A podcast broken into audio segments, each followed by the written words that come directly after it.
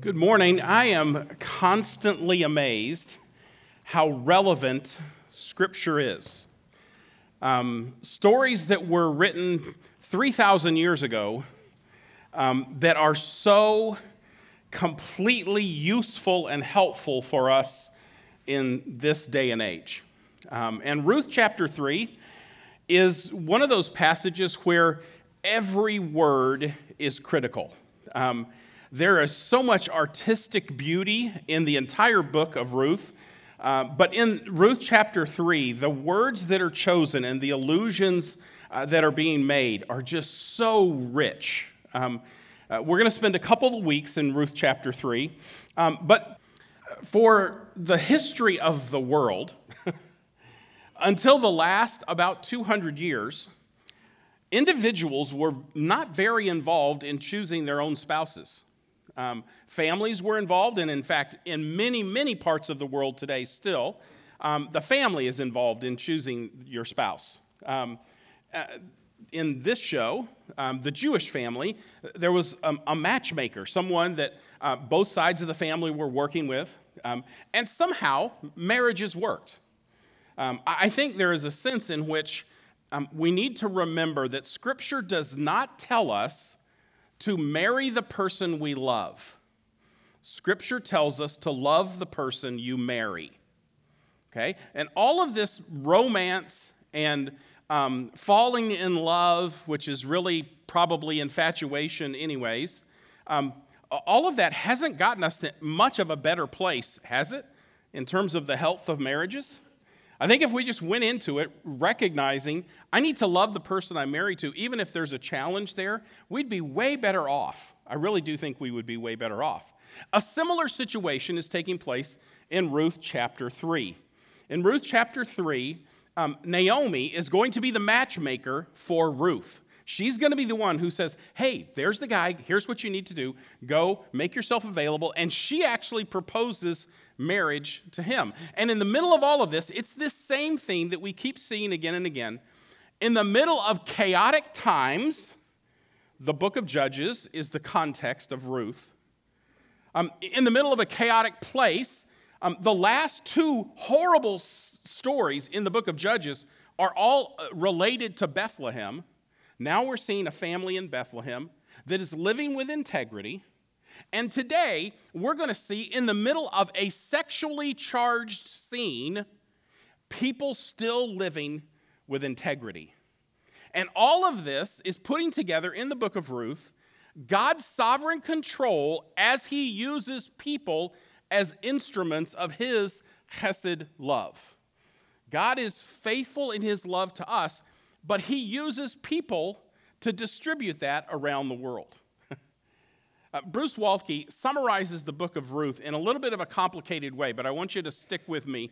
Um, Waltke uses the, the name I am to refer to God, so that's what he's doing here. He says, I am's sublime attribute of abundant hesed, help to the helpless, is how he defines it, sustains his program of bringing salvation to earth through Abraham's seed. God is controlling through his Hesed, his whole program. When his covenant people are utterly helpless to save themselves, he redeems them by demonstrating love and kindness, as we saw in the book of Judges. That attribute inspires true Israel to do the same, honoring their covenant commitment to I am. They serve him and redeem their covenant partners. Because God is faithful to us, we should be faithful to him and to one another. That's the message of the book of Ruth. That's what's going on there. Uh, putting that a little bit more simply, Catherine Sakenfeld says human action is the vehicle for achieving divine blessing. God wants to distribute his love, his grace. God wants to, people to be kind to one another. Um, and he wants to use you to be the vehicle of that. The problem for us in the 21st century is that most of us want to be the recipient of all of that grace and love and kindness. We don't want to be the vehicle of that. Um, as we are moving through the book of Ruth, we're, we are, we are over halfway through. Uh, we are moving through this book that is reversing everything in the book. The book is going to start with a famine, it's going to end with a harvest. It's going to begin with deaths, it's going to end with a birth. It's going to end with bitterness and sorrow, and it's, it's going to begin with bitterness and sorrow. It's going to end with joy and happiness and celebration. It's, it's a great, great book. I've got three really significant uh, resources for you that are out at the counter. They're on the web. You can look at them. One is longer than what I usually put out there. It's four pages by John Piper on sexual purity. It's actually the entire chapter from his commentary um, uh, on Ruth, um, and, and it is it is the best, most inspiring thing I've read on sexual purity um, that that I've ever read at a, at a short level. Um, I, I, would encourage you to, to read this for your own benefit, for the benefit of your children, no matter how old they are. I'll talk about that in a little bit.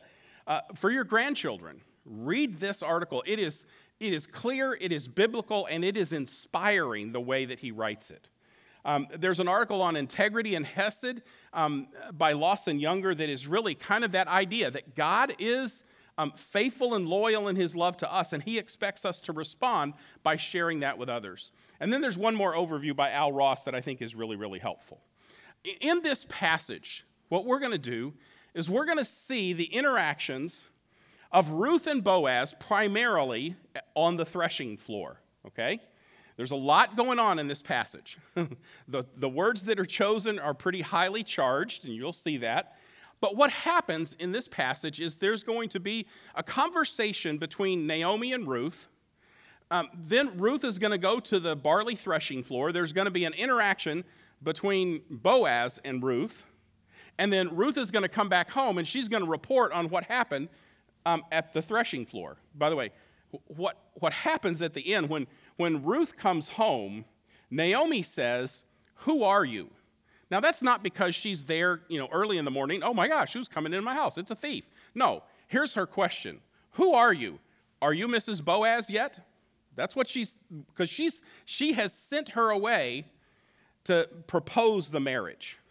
But we're going to start with this um, plan that Naomi has. And, and here's what we're going to see there God often uses risky plans, and I just need to be open and honest with you. This is a risky plan. But risky plans are less risky when honorable people are involved. So God often uses risky plans, puts people in situations that don't make sense, puts people in, in situations where bad things could happen. But when honorable people are involved, it accomplishes his purpose. That's what's happening in this passage. You're going to see Naomi, who's who's making a risk, risky plan, um, but she knows she's working with an honorable man. So even though she sends he, Naomi sends Ruth into a risky situation, she says, "Do whatever he says." Because she knows he's a, an honorable man. We have already found out that he is a Gibor Hayel. He is a mighty warrior. Uh, he is a man of valor. That, that word for valor, virtuous, um, honorable is going to be used of Ruth in this passage as well. So, so Ruth is cooking up a risky plan, but she knows she's working with an honorable man. It's going to be okay. Um, now, Ruth has to um, submit to this risky plan, but it's from an honest woman that she has pledged her loyalty to. This is a woman who's been pretty honest. The hand of the Lord looks, looks like it's against me. My husband died, my boys died, I was in a foreign land. Um, my name means pleasant, Naomi. Don't call me pleasant anymore. Call me Mara. Call me bitter. She's really honest with her life, and she's honest with what's going on. And, and Ruth understands that she can trust Naomi. Here's how the story begins. Then Naomi, her mother in law, said to her, My daughter, should I not seek rest for you that it may be well with you? Um, this is actually something that Naomi has said before when uh, Naomi was back in Moab after her husband and the, her two sons died, and she's left there with her, her two daughters in law, she says to the two daughters in law, You guys stay here in Moab. I'm going back home. You stay in Moab because you can find rest here. The, the idea is, is um, you can find marriage. You're, it's more likely that if you stay in Moab, you're going to be um, married there. Don't come with me. And, and Orpah actually says, Yeah, you're right. And Orpah goes back to her, her people, but also to her gods.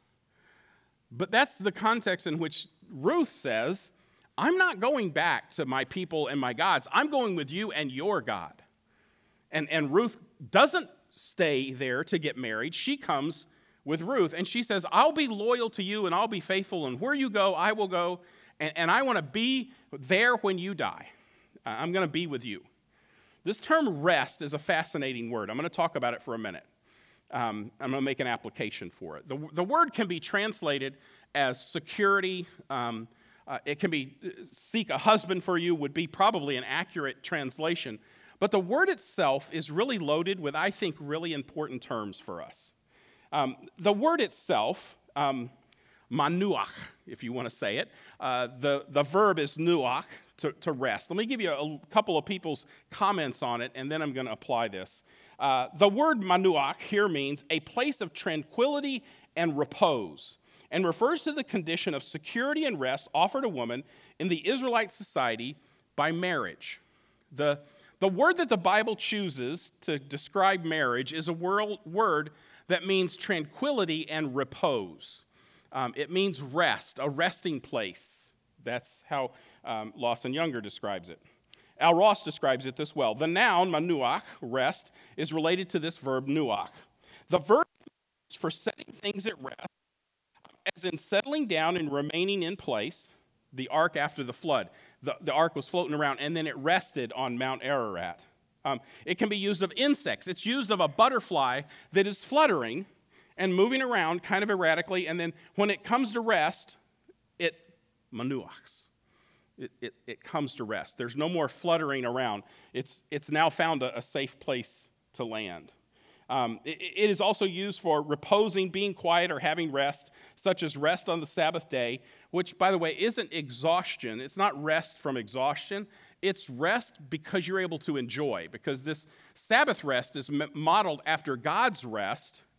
And God's rest is not because he was exhausted on the seventh day. God's rest is he finished his work and he sat back and he enjoyed it.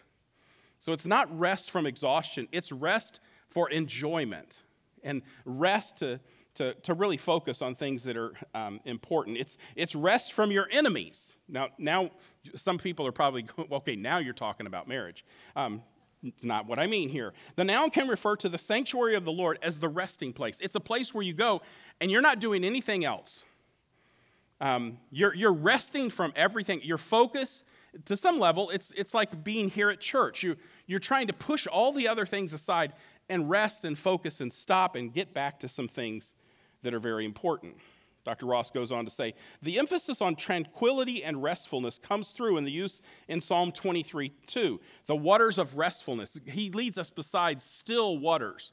The word still, still waters, that word is restful waters. Um, that's what a shepherd does. It's a, it has this peaceful, tranquil feel to it. It's also used to rest from all your enemies. It refers to marriage as a place of rest. As a description of the blessed life in the land that God promised Israel, the word is most effective. It is, it is a word that means you're no longer striving and battling and fighting it out. Um, you're no longer fluttering and trying to figure out where you're going to land. You've got a landing spot. and that landing spot is peaceful and restful. I, I would make some specific applications this way marriage is rest, and I want you to be thinking is your marriage rest? Is it rest? Um, is there a sense of tranquility? Dawn and I had some interesting conversations about this this week. I really focused more on this idea of tranquility. Like, I love it when I'm able to come home and it's calm and, and it's, there's a, a, a restfulness. You come in and, and, and it's just, oh, okay, this is where I want to be um, I'm resting from my work. She focused way more on the security idea. Her, her, her sense was much more, yeah, I, marriage is much more of a place where I'm secure, I'm safe. This is, this is where, and, and you know, it, it happens frequently. You know, when, when the two of us say, I would never say this to anybody else, but, um, and, and it often is, I'd never admit this to anybody else but you. But you're safe to do that because you know there's security there, there's safety there. You, you don't have to flutter and worry about consequences. You're able to be real, really honest and say, I'm struggling with this. Um, it, don't share this with anybody else. By the way, I got permission to sh- talk about my conversation with Dawn. Um, so there will still be security and tranquility in our home. Um, it's a place of safety, it's a place of repose, and, and a place of peace. I, I, I really, you can tell, was really overcome by this idea that our marriages should be this. There should be tranquility. It doesn't mean there's never any conflict, but what it means is you work through the conflict and you land. You, you eventually land. And, and it means that there's security and safety there. You know you can be there and you're okay. Um, you can go there and, and you can enjoy some of the work that you've done. And some of that work may be work on your relationship. But you work on your relationship and then you look back and you go, gosh, we've come so far. We've done so much better than we have in the past. Uh, marriage should be nuach. Marriage should be uh, where you come from fluttering like a butterfly through the week, and you get to your home and you get to that relationship and you're just able to land and rest and you're safe there. Practically, what does that look like? Here's what I would tell you start by asking what you can do. Don't start by going, that's right, my, my wife really does not make my, wife, my life very peaceful and restful. She's got too many lists for me, and there's always conflict. She's just nagging at me all the time. Stop it. Ask what you can do. How can you make your marriage a place of rest? Maybe you need to figure out what the three things are that she nags you about and start doing them, dadgummit. Just come on. If you want to stop the nagging, start doing what she's nagging you about. It's pretty simple. Wives, um, what about you? What can you do that would make your, your whole house more peaceful?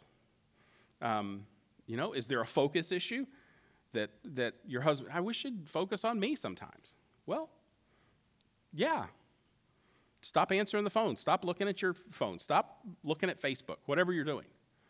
Start by asking what you can do, not asking what does the other person need to do. And then identify where you cause commotion. Sit back and, and honestly think about it. And if you've got a decent marriage, ask, the, ask your spouse, where do I cause commotion? Where do I cause our peaceful marriage to kind of just go and it starts fluttering around? Where do you cause commotion? Um, in, in what way do you enter the room and all the white flies come out of the bush? The bush? Ask what you do that contributes to the commotion. And then I do this with couples in premarital counseling all the time. Work with the three Ds, okay? In your marriage, there's going to be these three Ds places where you're just different. Laugh and maximize the benefits. My wife is so much more thorough than I am. I am not thorough. I turn around and come back in the house three times every time I leave. Dawn leaves the house once, and she always has everything she needs with her. She's thorough. Now, there's some consequences to her thoroughness sometimes. But we have to, we, you have to look at those differences and, and, and learn to laugh at them and say, hey, we're different in this way, and then maximize them and just say, I'm so glad that you are thorough. Um, there are some benefits that I bring to our marriage that are very different than Dawn. And, and she wouldn't necessarily do it that way, um, but, but we have to maximize those benefits and learn to laugh where we're, where we're really different. Where those differences become difficulties, work it out with grace and love. Um, when, you, when you go, you know, this one's hard, this one isn't different, I can't laugh at this. Um, but mostly, I want you to have a bucket that you can laugh at. When something's going on, you need to have the laugh at it bucket because it's only just differences. It's not significant. So when things are going on, you need to figure out which bucket you're going to put it in. Um, a lot of times you can just put it in the laugh at it bucket. Sometimes you put it in the difficulty bucket. Hey, we're going to have to work on this. Let's, let's, let's take some time and work ourselves through this. With grace and love, asking always the question first what can I do? Not here's what I need you to do. And then finally, if you get to a point where there's despair, get some help. Find, some, find a counselor, talk to me, call somebody, get, get some help from your home church. You know, invite them into the situation. Gosh, we're having a rough spot here. And invite them into it. But, but at the very least, have some buckets you put things in. Where, so you can have some rest and you can have peace. Everything isn't there to despair. Don't catastrophize everything. Everything doesn't go in the despair bucket. Everything doesn't mean, oh my gosh, we're headed for divorce. Um, there are some things you can put in the bucket to say, hey, we've got to work on these things. But the, the bucket of differences, you have three buckets, okay? That's my advice for, for marriage today. Here's what you learn about marriage have three buckets, okay? Get yourself three buckets, put your stuff in those three buckets, and I think there'll be a lot more peace in your marriage. And marriage can be rest. You can pursue it that way. The story's going to continue. Here's how it goes. This is Naomi speaking to Ruth. Is not Boaz our relative with whose young women you were? See, who's, he's winnowing barley tonight at the threshing floor. Wash, therefore, and anoint yourself, and put on your cloak, and go down to the threshing floor. But do not make yourself known to the men until he has finished eating and drinking. Um, this whole scene is taking on, place. Um, we don't know exactly when they got back from Moab, but the, the barley harvest is beginning. Um, and then it's going to end um, with the wheat harvest. We're talking a couple of months maybe here. Um, the barley harvest in the spring is now over. They're, they're threshing the barley. Um, and they're going down to this place where they would have taken the barley. They've got it all, they have to guard it, but they're going to, they're to, in some way, they're going to get all the seeds off the barley. Um, they're either going to beat it. Um, they eventually, with wheat, they, they can throw it up in the air. Um, and, and so there's, the men have to work on this, but it takes, um, it takes a little bit of time to do it. So you have to guard it in the night because people would come and steal it. It's already been harvested, they can just come take it and, and run away with it. And she says, Go down to where they're, um, they're on the threshing floor and they're threshing this barley. And what I want you to do is anoint yourself and put on your cloak. Dress up, right? Yes, that's part of it. But, but I've highlighted the word for the cloak there. Um, the word for the cloak is, is more than just put on your best stuff or put on um, a coat because it's going to be cold through the night. Um, this idea of this cloak or this outer garment, this is a, just a note from the Net Bible. Uh, this now may refer to clothes in general or a long outer garment, often worn. Um, uh, uh, a long outer garment. Mourners often wore mourning clothes and refrained from washing and using co- cosmetics. Ruth's attire and appearance, putting on this long robe and putting on the perfume, dressing up, washing up, would signal that her period of mourning was over and she was now available for marriage. She, what, what, what Naomi is telling her is put on your clothes that say you're no longer mourning your husband, which means now you're available for marriage. Wash up, put on some, some uh, makeup, because in mourning, you don't wear these kind of clothes, you don't wear the makeup because you're mourning. You want to make people know you're not available. But now, by what you're wearing, you're letting them know that you are available. So dress up, be available, go down to the barley uh, threshing floor where the men are. At this point, it's already risky, okay? This, this is a bit risky. Gets more risky. Uh, oh, yeah. Uh, George Schwab says Naomi wishes to convert Boaz from a pseudo husband to a real one, from kinsman to spouse, from available to the real deal. Uh, Naomi is basically saying it's now time to make your move. He's paid a little bit of attention to you. Remember, he kept sending extra food home with Ruth. Naomi knows there's some attraction here, and so they're going to move to this next stage. Uh, when he lies down, observe the place where he lies. Then go and uncover his feet and lie down and he will tell you what to do. Okay, let's just be completely honest. This is risky. You're down on the threshing floor where all the guys have been um, working. They've eaten, drinking, they have uh, run down for, uh, they've, they've laid down for the night after they've drank enough. We're going to find out they're, um, they're merry, not drunk because they're guarding the food, but they're, they're, they're relaxed and she's going to go down, lie down beside him, and uncover his feet. We're going to figure out what in the world is going on here. Basically, it's a proposal for marriage. I'll show you that. She's proposing marriage, but this is a risky way to do it. It is how you would do it, but it's a little bit of a risky way to do it. But it's not just risky because of the sexual tensions that are in the passage that I'm going to highlight, it's risky because of what he might do. Um, I have a friend somewhere in the world, Czech Republic, who is visiting a friend of his somewhere else in the world, Macedonia. And yesterday we were texting back and forth, and he is um, visiting this friend, and he told me yesterday that he uh, was going to define the relationship with her. Um, and he uh, was nervous about it because he's not sure what she's going to say. Now, he's gone all the way to Macedonia to visit her, and he's going to um, define the relationship. And he's really nervous. I think this is the same kind of tension that's going on here. What could happen? Let me give you just some examples. Boaz could mock her as a gold digger. Boaz could say, Ruth, I'm a wealthy person. Are you just trying to take advantage of me just to get my money? Gosh, I gave you some extra. Um, I gave you some extra grain. You, you want more? He could reject her as a foreign woman. She's already been called Ruth the Moabitess. Um, you're from those loose women from uh, across the river. he could actually take advantage of her.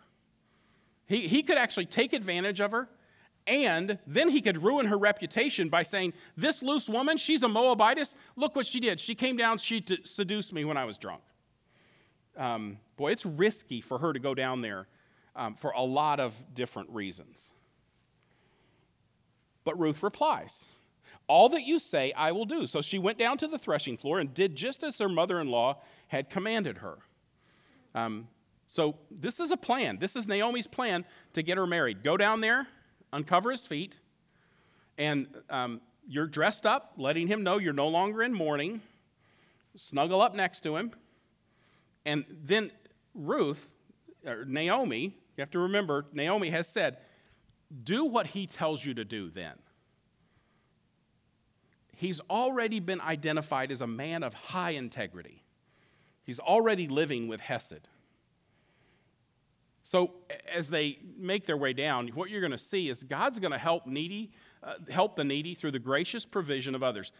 Remember, Naomi and Ruth are in a really difficult situation.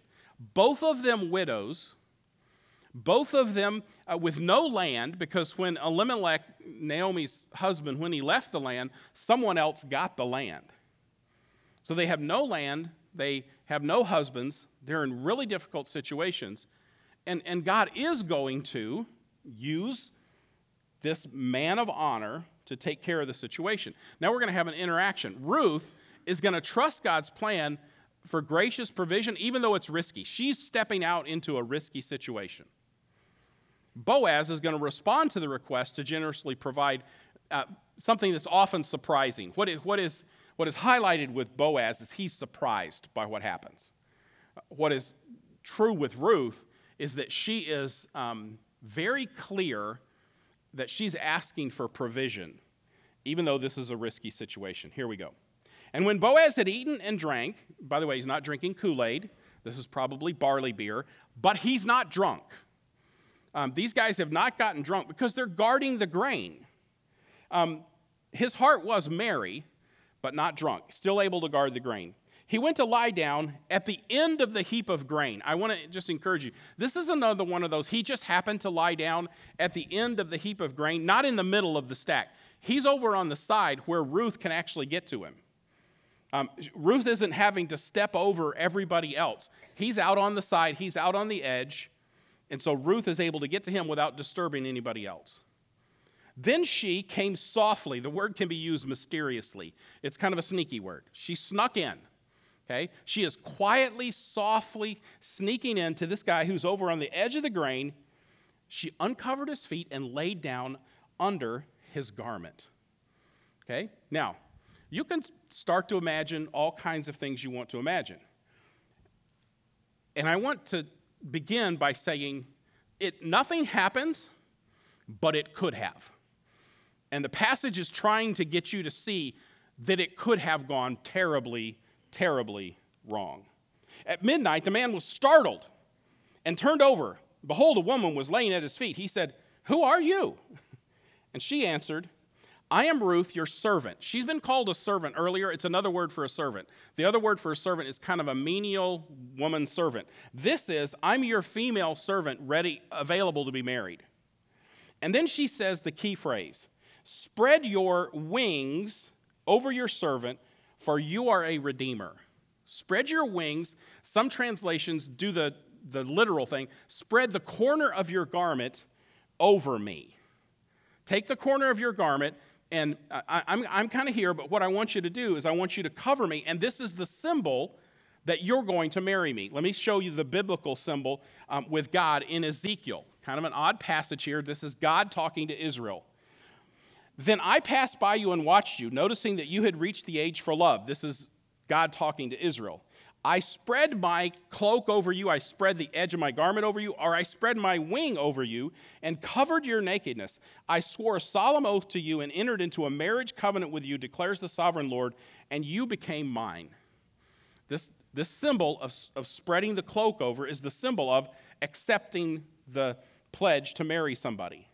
Um, if this was done in a much more formal setting, maybe where um, the parents had arranged this, what would happen is uh, they would have a party, and the groom would take his cloak, and in the middle of everybody, he would take the cloak and he would walk up and he would put it on the fiance. Um, it, it is saying, Yes, I'm going to be the protection for you. Okay? Now we need to talk about all the stuff that's going on in this passage. Um, we are adults, and we're going to read this passage uh, like it should be read. Um, one does find in this passage a cluster of terms that sometimes have sexual connotation. This is striking and may be intended for literary effect. I'm going to tell you the effect of it. Um, the word lie down, the word know, and the word enter are all sexual terms. Okay? Um, she's at night, she's dressed up, she smells good, she's under the blanket, and then we use these terms. She's lying down with him, she, they know, and, and enter. All these are sexualized terms what's going on. Lawson Younger says there's no doubt that the scene on the threshing floor is sexually provocative, but the narrator consistently and constantly presents both Ruth and Boaz as individuals with unmatched integrity whose lives exhibit the faithful loyalty to relationships described by the word chesed, Hesed to God, Hesed to one another. They're not going to take advantage of God and violate God's laws, and they're not going to take advantage of one another. It is evident that his silence, the narrator's silence, means to imply here that they met this moment of choice with the same integrity. Here's what I'm trying to set up it could have happened. This is a sexually charged um, scene the point I want to really make here is just like our world today,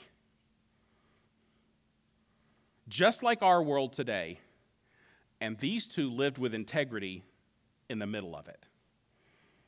One rabbi, Jewish scholar, says this The words do not refer to actual sexual activity in Ruth 3. Taken alone out of the context of the chapter, these ambiguous words could point to the occurrence of sexual activity. But the configuration of the words, the sense of the sentences which they form, points in the opposite direction.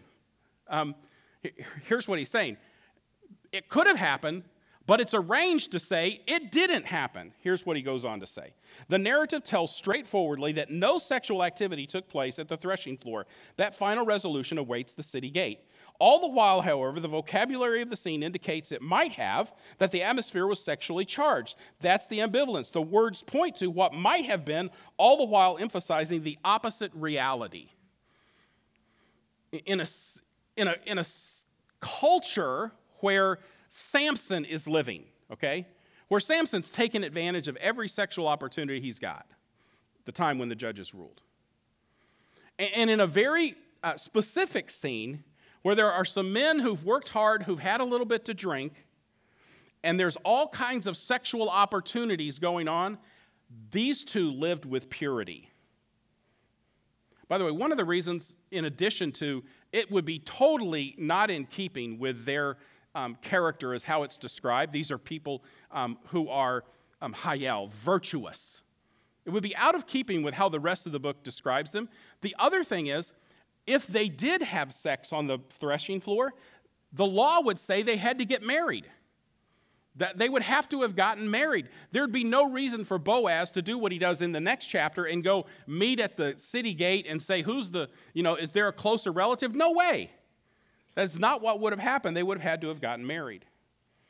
Uh, Bob Chisholm. The narrator is contributing to the theme of Boaz and Ruth being impeccable in their character. At the barley threshing floor, under cover of night, with the smell of fertility in the air, some might have capitulated to physical desire, but not Boaz and Ruth, who moved toward the consummation of their relationship in a proper, morally upright manner. This whole passage is sexually charged. Our whole culture our whole lives are sexually charged all around us. And everybody is saying, you can't help it. You can help it. We live in a culture where um, the statistics tell us that men who are under 35, 100% of them struggle with pornography. Because you don't have to go looking for pornography, it is looking for you. The statistics also tell us that 66% of the women under 35 are dealing with pornography issues as well. It used to be that guys struggled with it because they found it somewhere. Folks, wake freaking up. It is everywhere. It's looking for you. It is trying to take you and your children down. But in that context, in that context, you and I and your children can live like Boaz and Ruth. It's possible. These people are inspiring and they should inspire us. So here's what I'm going to say about sexual purity. If you have uh, failed, ask for forgiveness. Commit yourself to sexual purity in every area of your life. If you failed in your past, in college, currently, last night, if you failed, confess it and ask and commit yourself to sexual purity in every area. For your own sake and for the glory of Christ, embrace the strategic righteousness of Ruth and Boaz. This is how uh, John Piper describes it. He describes it as strategic righteousness strategically choose to be righteous for, for God's glory and your benefit. Because a lack of sexual purity doesn't just damage you, it, dam- it does, by the way, unbelievable research for how pornography damages you. It, it damages you, it damages your relationships, it damages the cause of Christ. And finally, God honored Boaz and Ruth, and He'll honor you. If you, if you make a decision to be sexually pure, and if, and if you will honestly talk with your children, your grandchildren, about the need for all of this, God will honor that. He honored Boaz and Ruth with the birth of a baby, and then a great grandson that was David, and a great, great, great, great, great, great, great grandson that was Jesus Christ. Make that decision.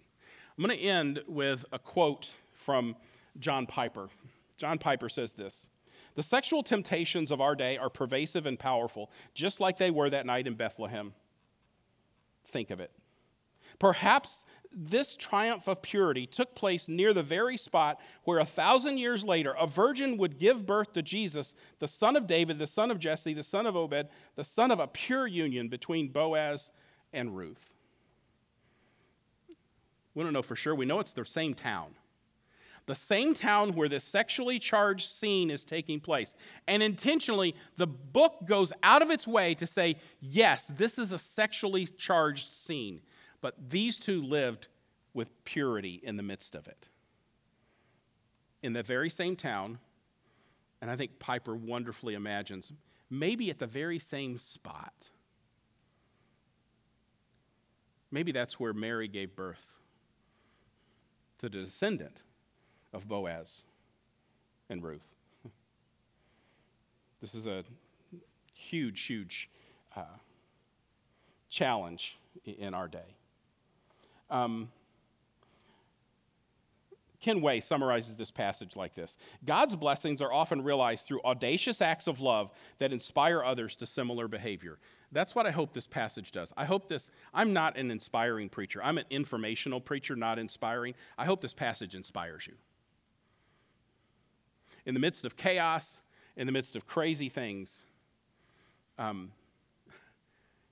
you can make the right choice and God will honor it. Here's how I would summarize it waiting to find rest in the providence of God is often risky and surprising. But wait.